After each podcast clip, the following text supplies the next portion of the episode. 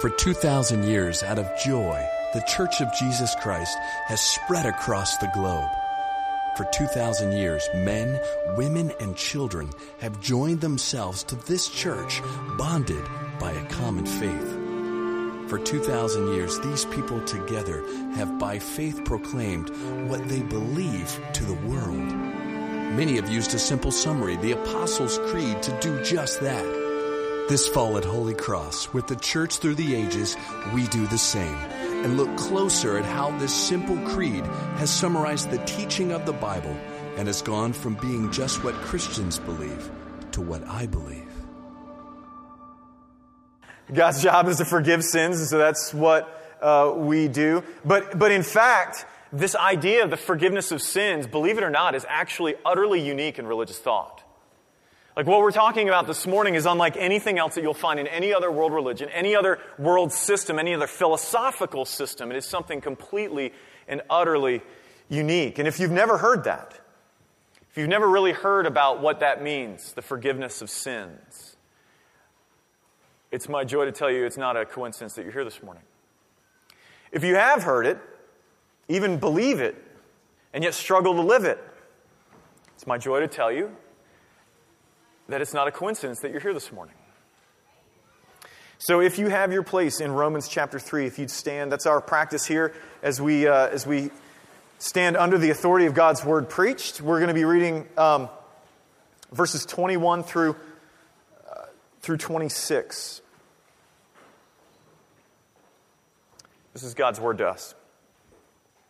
But now, the righteousness of God has been manifested apart from the law, although the law and prophets bear witness to it.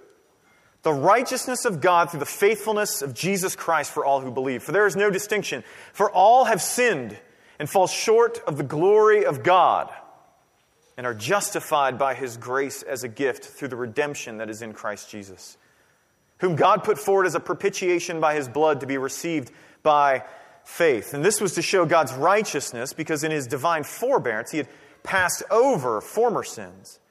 It was to show his righteousness at the present time so that he might be just and the justifier of the one who has faith in Jesus.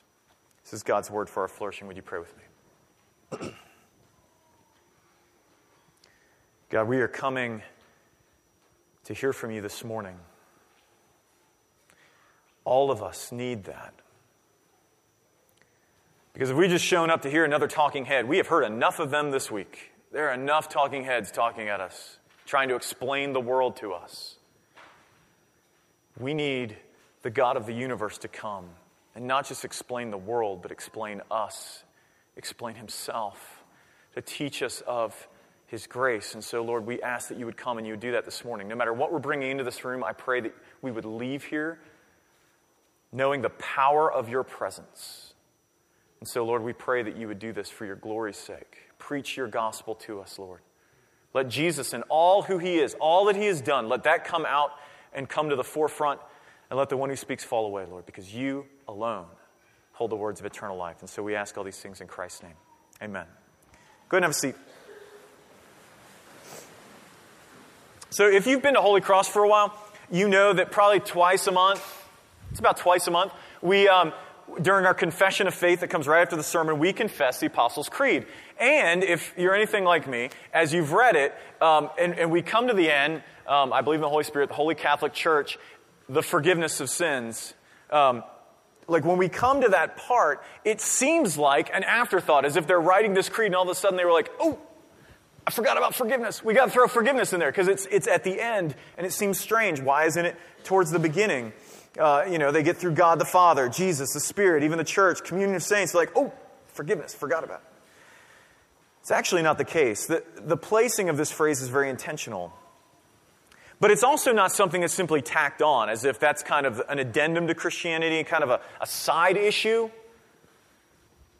Forgiveness of sins isn't a side issue at all. It's, it was added where it was added with a conviction. The conviction that, though strange to hear, is no less true, and it is this that the forgiveness of sins is not only the central doctrine of the Christian faith, but it's one of the keys that makes Christianity unique. And so that's what we're going to be looking at this morning as we take a walk through Romans 3. And we're going to be looking at it in three ways. There's an outline, as always, in your bulletin. We're going to be looking at um, the need of forgiveness, the means of forgiveness, and the results of forgiveness.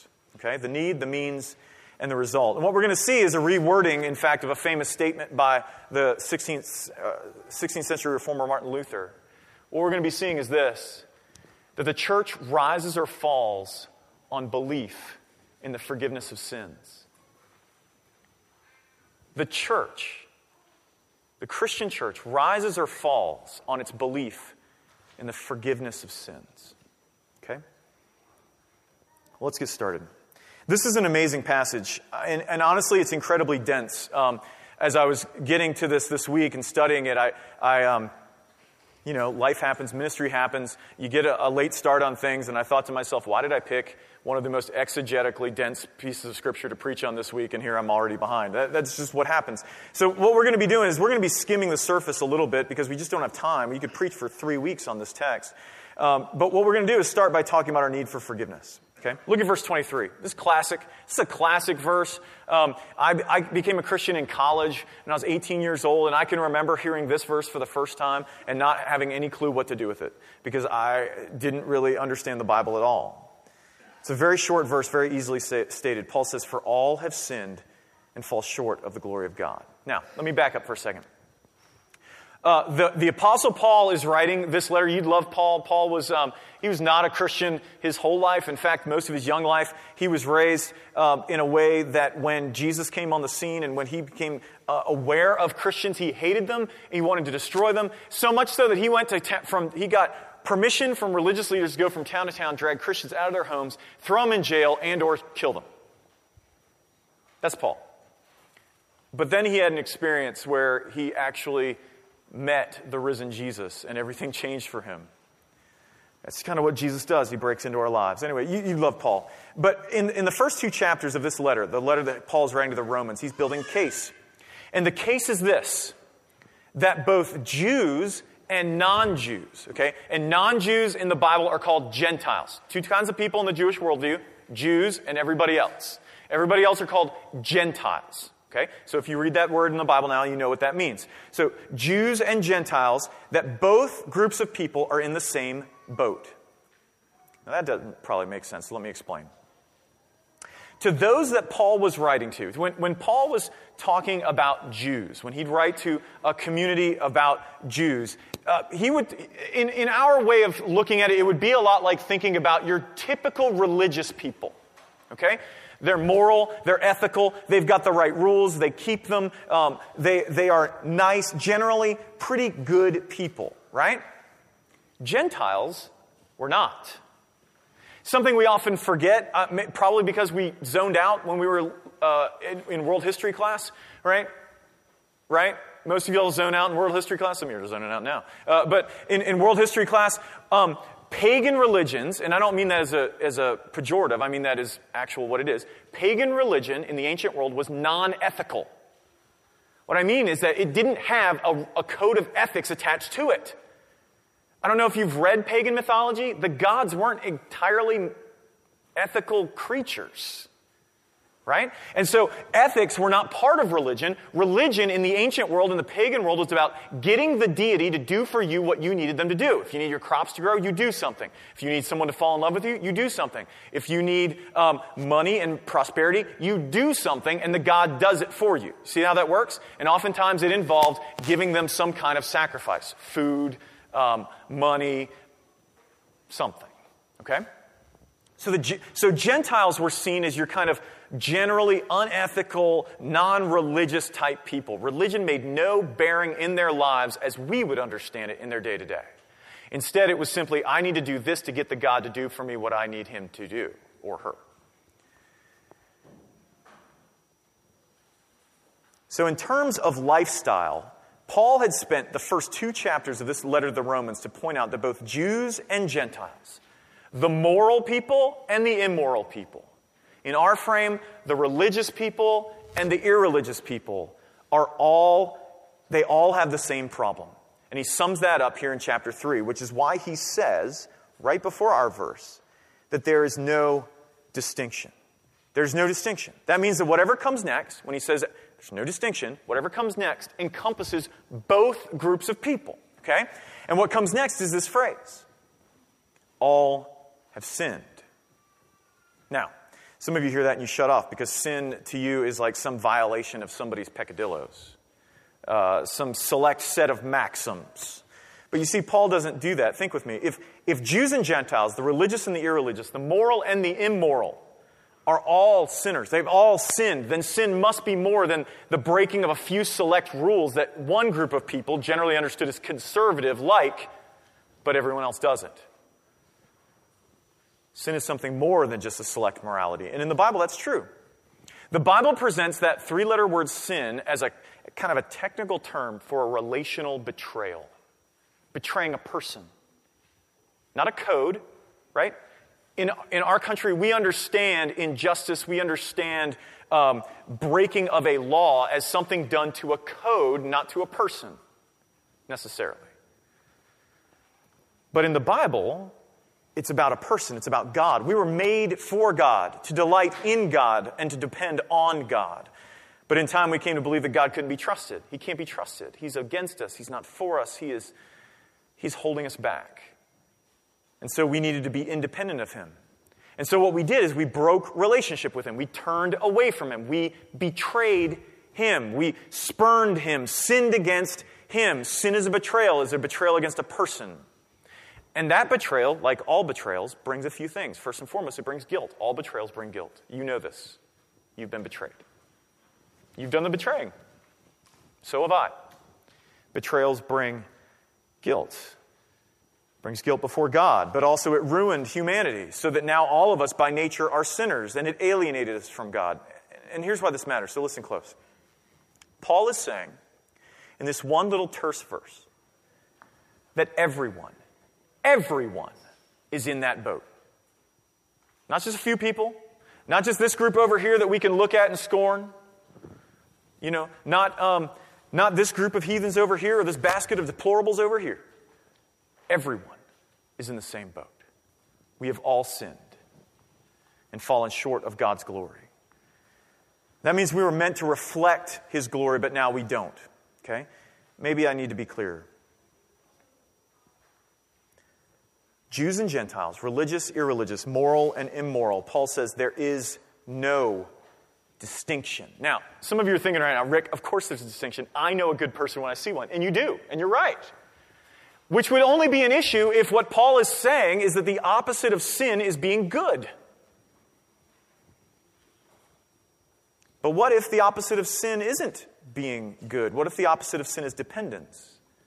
What if it's love for God? What if it's trust in God? You see, religious people, of whom many of us are them, right? Religious people sin by trying to earn God's favor. We do things for God to get Him to do what we want, which is funny because that's the way the Gentiles lived. We try to earn God's favor. We live in hypocrisy. We refuse to love God. We want to simply offer Him our obedience, not necessarily our whole person, not our love. Irreligious people sin by seeking satisfaction apart from God, by using other people for themselves, and by refusing to love God. Paul's point, and mine, is that neither one is better than the other. There is no distinction. All have sinned, and all in the Greek means all. Right? We have all broken relationship with God. We're all guilty before God. Later in this book, in the same letter to the Romans, Paul is going to say in chapter 6 that the wages of sin, what we earn for that sin, that we've all done because there is no distinction, is spiritual death, which the Bible would understand as hell. Bottom line, Paul is saying that all of us need forgiveness. But here's the thing we all get that. Every one of us gets that, even if we may not even believe in a God and struggle with believing that there's any kind of objective morality. Uh, my guess, though, is that even if that's true of you, you struggle with a sense of not measuring up, of fearing being found out, of having that nagging sense that something ain't right. So, what do we do about that? Well, let me give you our normal options, okay? The first is this idea that God will simply overlook sin. This is the thought that God kind of just turns a blind eye to whatever wrongs we do and he just kind of passes over it and doesn't think about it. It's just kind of, this is that mindset that God's job is to forgive. And so this is what he does. He kind of just ignores it. Um, he just doesn't look at them. And on the surface, this sounds great, right? This always sounds great until we dig a little bit. Because this idea only works as far as we understand our own brokenness. Because my guess is that if you're here this morning, if you're right there, if, that, if, that's what you're thinking forgiveness is, there are certain things for which you think God should not overlook, right? There's a certain degree, because we all live on a spectrum, we all consider ourselves on a spectrum, and we line that up, because I don't care who you are, we all look at each other and we go, well, I'm doing better than him. Not better than her, but I'm. A, and we line ourselves up on a spectrum and we think, everyone to this side of me is good. If you're on this side of me, ooh, God's going to get you. And it always seems to be right next to us. Isn't that funny? And so the way this works is everything over here on this side of us, we go, God, God would be unjust to not judge that. But us? Look, when it comes to us, we always have our mitigating factors, right? We have our, I mean, I didn't mean to do that. My life's been really hard. You haven't met my parents. You haven't met my kids. Like we, we have these things that kind of mitigate or, or kind of take away what we think we deserve. We want to believe better of ourselves. But Paul says that all have sinned.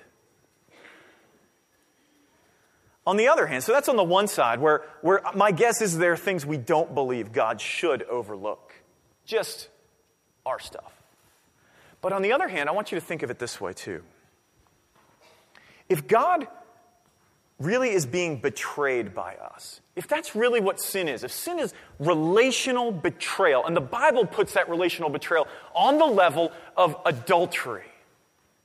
And, and so if God is, if we are betraying God in that kind of way, and He just kind of ignores it, what does that say about us? What does that say about you and me? Because if we really think about it, that's not forgiveness at all. That's indifference. That's indifference. That means I don't really matter to him. You might not believe me. Uh, th- think through the metaphor we just used. If, if, if you're married, or if you're not, just imagine being married and your spouse were to commit adultery and you were to go, eh, no big deal. Or the other way around, you were to commit adultery and they go, oh, n- no big deal. Do they love you? Really. If they love you at all, they're not even affected by it. It just kind of blows over them. Nothing. You see, it sounds really cool, but this idea is really terrible because what it means is that we don't matter to Him.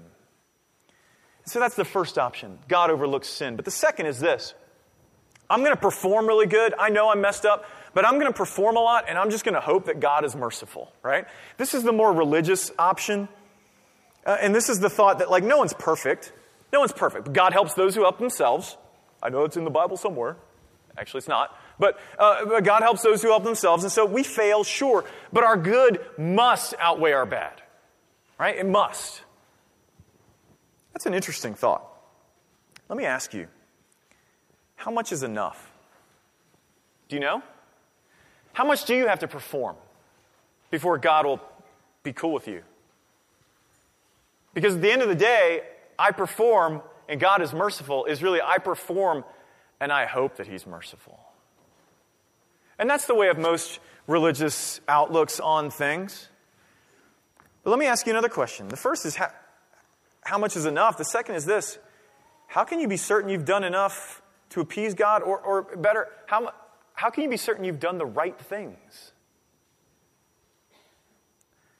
Listen to me, because this is important indifference and appeasement are not forgiveness. They're not forgiveness. Indifference to what we've done and appeasement are not forgiveness. In the one, the weight of the offense is never felt. In indifference, the weight of the offense is never felt. And in the other, vengeance, justice, is not exacted upon you, it's enacted by you. You're dealing with it. And so indifference is the way of most Western secularism, and appeasement is the way most religions and shame based cultures act. But listen, for forgiveness to be forgiveness, the full weight of the offense must be felt, right? And, and it has to be dealt with. For forgiveness to be forgiveness, the full weight of our offense must be admitted and experienced. Of our, uh, our betrayal of God and others is a big deal. It is a big deal. But in addition, the weight of it must be dealt with. But how can this be? Well, Paul tells us. And that brings us to the means of forgiveness. Look down at verses 21 and 22. Paul says, But now, the righteousness of God has been manifested or made known, uh, made visible, apart from the law, although the law and prophets bear witness to it, the righteousness of God through the faithfulness of Jesus Christ for all those who believe. Now, stop there. If you're following in your own Bible, you've already come across a little problem, or at least something sounded weird, because most of your Bibles say, um, most of your Bibles say the righteousness of God through faith in Christ Jesus for all who believe. Okay? Now, um, this is a little technical, so let me explain. When Paul talks here about the righteousness of God, what he means, that word righteousness in the Bible means faithfulness to a promise um, or, or, or being in the right. It's a legal category, being judged in the right. Okay, now here's why this is important. Right when sin entered the world, right at the beginning, Genesis chapter 3, sin enters the world. God makes a promise right then there to make it better. He promises, I'm going to fix this. I'm going to make this right. He promised to deal with sin. He didn't ask us to deal with it. He promised to do it. And so, for him to do so, for him to deal with sin, to answer his promise, is his righteousness. That's God's righteousness. When Paul says that this righteousness, this answering of his promise, has been revealed apart from the law, he means it's apart from what we do, apart from a code that we keep. The law was great, the law was perfect. But our problem isn't that we don't have the right rules. the law could, couldn't work for us because it was, it, it, it's not the law that was messed up, it's, it's us. We're messed up. Okay? That's what Paul means there. But then he says that the law and the prophets, and by that he means the Old Testament, bear witness to this righteousness. What Paul is saying there is what he, he's, he's trying to get across the idea that the Old Testament is the story of God answering his promise from Genesis 3. He's going to answer his promise. He's going to be righteous, show himself righteous. But God's answering of that promise came through the life, death, and resurrection of Jesus. That is why most scholars now believe that when Paul says the, that, um, when, what Paul's talking about here he's talking about the faithfulness of Jesus, not faith in Jesus. And, and the translation can be either one. And that is because God's righteousness, his answering of his promise, is revealed in the work that Jesus did. You with me? And I got a little technical. Just stay with me. I'm going to, I'm going to show how that works in a second, but skip down to verse 24 because Paul says, he says, all have sinned in verse 23 and are justified by his grace as a gift through the redemption that's in Christ Jesus. That word justified is another technical term. I told you this passage was dense. Maybe you didn't believe me. It's another technical term for being made right with God. It doesn't just mean having your sins canceled, it means being declared by God to be righteous, to be one who has kept their promises. How do we get that? Paul says we are justified by God's grace as a gift. Let me say that again. Because if you've never been in a church that's preached the gospel, this is totally new to you. So I need you to listen close. We are justified, made right with God by God's grace, which is an unmerited favor, given as a gift. When's the last time you worked hard for a birthday present? You didn't. Of course you didn't. It was a gift. So let me tie this together. God shows his righteousness by justifying us. His righteousness being his answering his promise deal with sin. He shows that by justifying us by his grace as a gift. But this is accomplished through redemption, through, through redemption that he talks about, the faithfulness of Jesus, okay? Now, I know you check back in if you checked out because I'm, I'm coming out of the technical side of it. What we just talked about is way better than appeasing. It's way better than appeasing God through performance because He gifts justification through Jesus' faithfulness. He gifts it to, he gifts it to us through Jesus' faithfulness, not through ours. It's not appeasement. It doesn't come through our faithfulness, it comes through Christ's. But it's also not overlooking. And here's why. Let's look at the initiative of God. Look down at verse 25. Paul says, This is true of Christ Jesus, whom God put forward as a propitiation by his blood to be received by faith. Now stop there. I've warned you every time, it's going to get teachy again, so I need you to come back and, and stick with me as much as you can. All right? That word propitiation is the translation of a Greek word, the Greek word uh, hilasterion. You're like, what? Why is he talking about Greek? Well, it's, it's helpful. In the Old Testament, the Greek translation of the Old Testament, that is the word that is translated mercy seat. Well, that's helpful, Rick. What the heck's a mercy seat? I'm about to tell you. Be patient. All right, so a mercy seat. In, in the temple of God, what you'd have as you walked into the temple or the tabernacle, which is the tent that preceded it, um, there were various degrees of holiness, and only certain people could go past certain things. And as you came into the innermost part, it was called the Holy of Holies. Only one dude could go in there, and only one time a year. He was the high priest. He'd enter there one day a year. It was the Day of Atonement. And in this Holy of Holies, there was the Ark of the Covenant. If you've seen Raiders of the Lost Ark, maybe it looked like that. I don't know. Uh, Ark of the Covenant Above the Ark of the Covenant was this glowing cloud called the Shekinah. It was the glory cloud. It's God's special presence. And so, what the, what the high priest would do on that day of atonement, the day in which he was making atonement for the sins of the people, is he would come in there. And in the Ark of the Covenant are the Ten Commandments. They are the listing of all of God's, the, the way in which we were designed to be. The Ten Commandments are not a code to live up to, they were our original design. This is what humanity is supposed to be, and they are things we break every day. And he would come in there, and God is over that. And as God is looking down on our, a reminder of our failure, the high priest would enter in, and above the ark was this thing called the mercy seat, and there on the mercy seat, he would put the blood. So, as God was looking down on our failures, between our failures and God would come the blood of the sacrifice, and he would pass over it. That blood went on the mercy seat, the hilasterion. And Paul says, this is what Jesus did. Forgiveness, and you've heard me say this before if you've been here forgiveness is always the offended person bearing the weight of the offense for the offender. You follow that? Let me say that again if you're new, because you never heard that, so let me say it again. Forgiveness is always the offended person bearing the weight of the offense for the offender. You're like, I don't, I don't really believe that. Really? If Josh steals 20 bucks from me, I have two options. I can get my 20 bucks back. He's got to pay me. That's called justice. Or I can forgive him. And if I forgive him, I'm out 20 bucks. Right? He pays or I do. Forgiveness is always the offended person bearing the weight of the offense for the offender. And so God came in Jesus and did just that. He climbed on the cross placed himself suspended between heaven and earth, suspended between the glory of God and all of our failures. And there, in between the two, he put his blood. He became the mercy seat.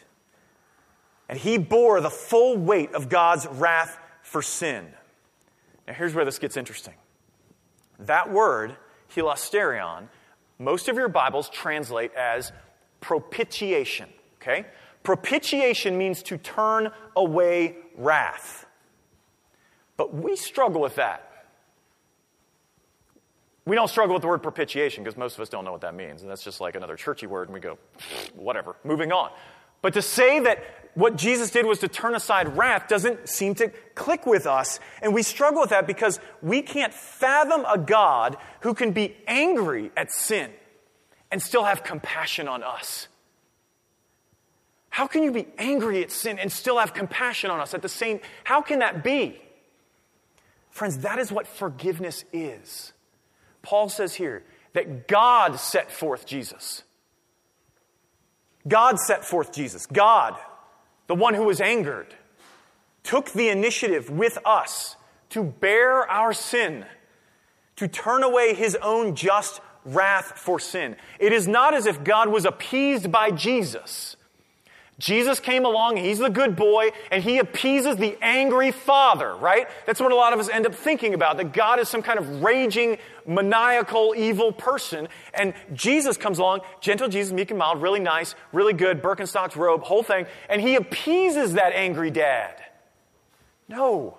To believe that is to forget what we said just several weeks ago when we talked about Jesus being fully God. Jesus is fully God in Jesus, God was taking the initiative to do two things to expiate our sins, which means to wipe them away, remove them, and to propitiate, which means to turn away his wrath. He did both. And Paul says that is how we are made right with God. Okay? And that brings us to the result of forgiveness. Look at verse 26. Paul says, this whole thing was to show God's righteousness at the present time so that he might be both just and the justifier of the one who has faith in Jesus. Okay? Listen close. All have sinned. Paul is super clear on that. Later, like I said, he's going to say the wages of sin is death, it's hell. If God overlooks sin, if he overlooks evil, if he overlooks betrayal, he both shows he doesn't care and he shows that he isn't just. And I know, look, I know, you're like, I don't see myself as that bad. I get that. Neither did I. It doesn't matter how we see us. The reason we don't see ourselves that bad is because we're using the wrong standard. You use the dude next to you. God says, no, no, no, no. The standard's me. The standard's me. When we place our faith in Jesus, when we stop trying to hope in our appeasement, stop trying to hope in His indifference, we are united to Jesus, which means His death becomes our death. His perfect life becomes credited to us. And that means that God is shown to be just. God did not overlook sin, He judged it. In all of His holiness, God judged sin. That is never the question. The question is not, will my sin be judged? The question is always, who will bear the judgment for my sin? Is it me or is it Jesus? Some people knock Christianity because it seems too good, right? Too free. That can't be right. Listen, God's forgiveness is not free. God's forgiveness is not free. No forgiveness is free. It's free to us. it's free to us. But it was insanely costly to God. Jesus bore our judgment so that we might bear his blessing. So God is shown to be just, but at the same time, we are shown to be justified, which means that our sins are really dealt with. We're not hoping that God will be merciful. We know that He has been in Jesus. We don't, we're not hoping He's just going to overlook something, but maybe if I do something really bad, He won't because everyone over here He doesn't overlook, but everyone here and over He does.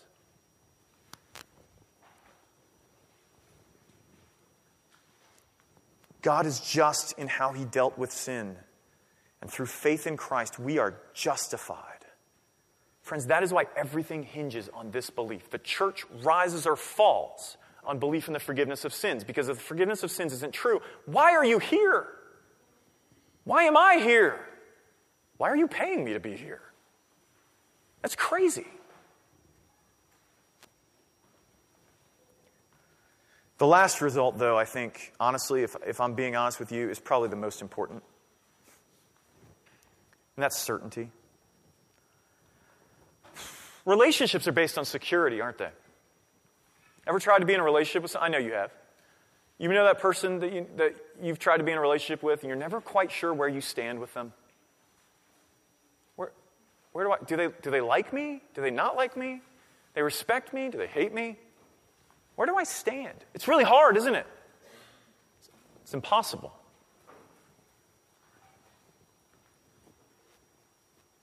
When we proclaim, I believe in the forgiveness of sins, that is a declarative, a final statement. But some of us, though, we, we don't buy this at all, right? If you're in this room and you lean towards appeasing of those two options I mentioned, my guess is you're, you're one or the other, maybe somewhere in the middle. But on your bad days, you're going you're re- re- resort to one of them. If you lean toward appeasing, it is both offensive and terrifying that we cannot appease God. And you know what I mean, don't you? You hate the idea that this bar that you've set up, that you're very proud of, I have this bar and I know I can reach it. When you find out it was never, ever high, you thought it was up here. You just found out it's like, it's an inch off the floor. It's nowhere near high enough. You hate that idea because you're awesome. And you know it. I'm awesome, except in all the ways that you're not, which you don't ever tell anybody about. You hope nobody sees, but they do. I mean, at the end of the day, you don't think God should care about those ways anyway. He should only care about the ways in which you are awesome.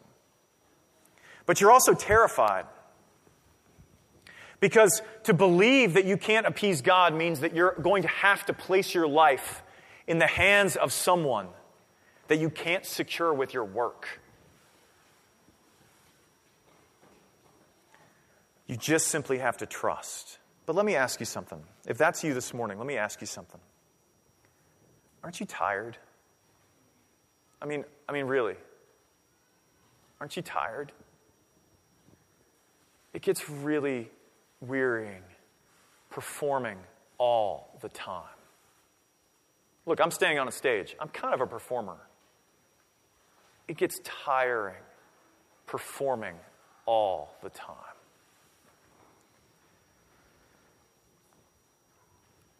I want you to know that I know that you work really, really hard. I know you do. I know you're constantly looking around, seeing if you're doing enough. I know that when you feel like you're not, you just start comparing yourself to others because you can always find someone who's not doing as well as you are.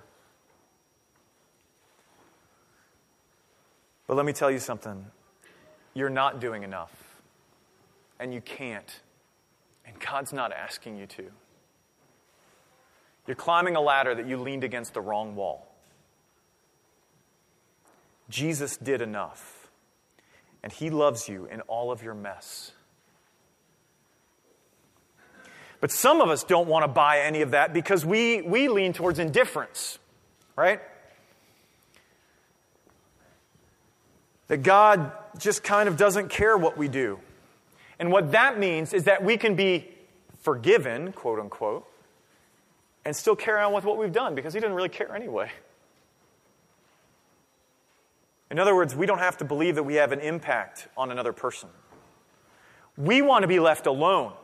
We want to be left alone to do whatever we want, whenever we want to do it, to seek satisfaction wherever we want and have no consequences. And we often cover this with this kind of um, self deprecating, I know God has forgiven me, but I can't forgive me. Listen, if you've ever said that, can I tell you, your God has not forgiven you. Because your God is not the God of the Bible, it's you. You can't forgive you, so you're your own God.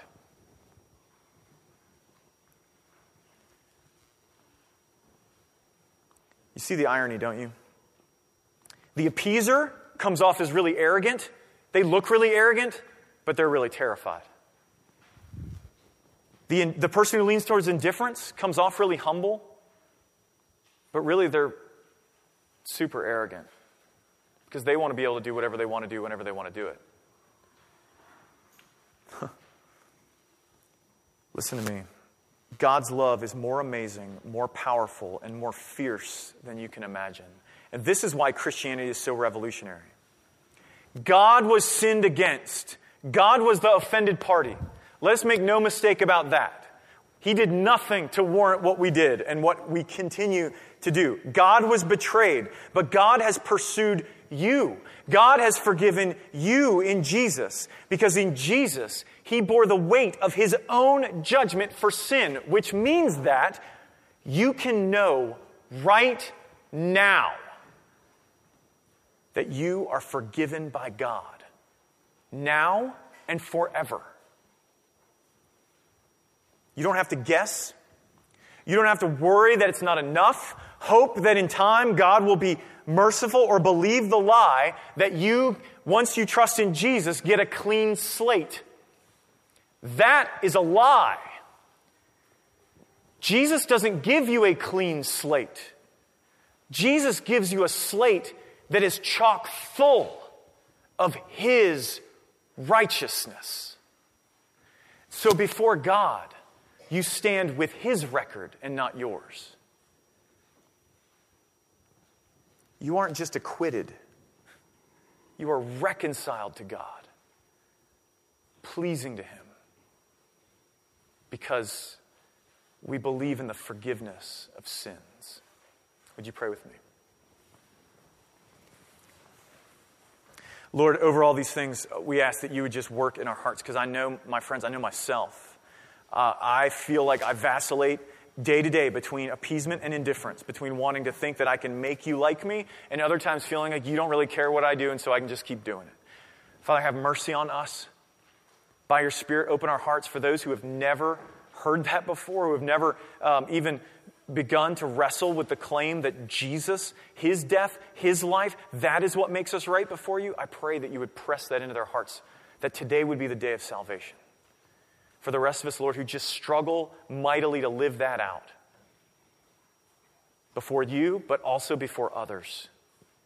I pray that you would dig that into our hearts, that we would know the glorious freedom of the children of God, freedom that is born out of knowing that God even though we are sinners, had compassion on us, that while we were sinners, Christ died for us, that he loved us and gave himself for our sins, that we would, we would grasp that in all of its glory and live out a life of freedom and praise from it.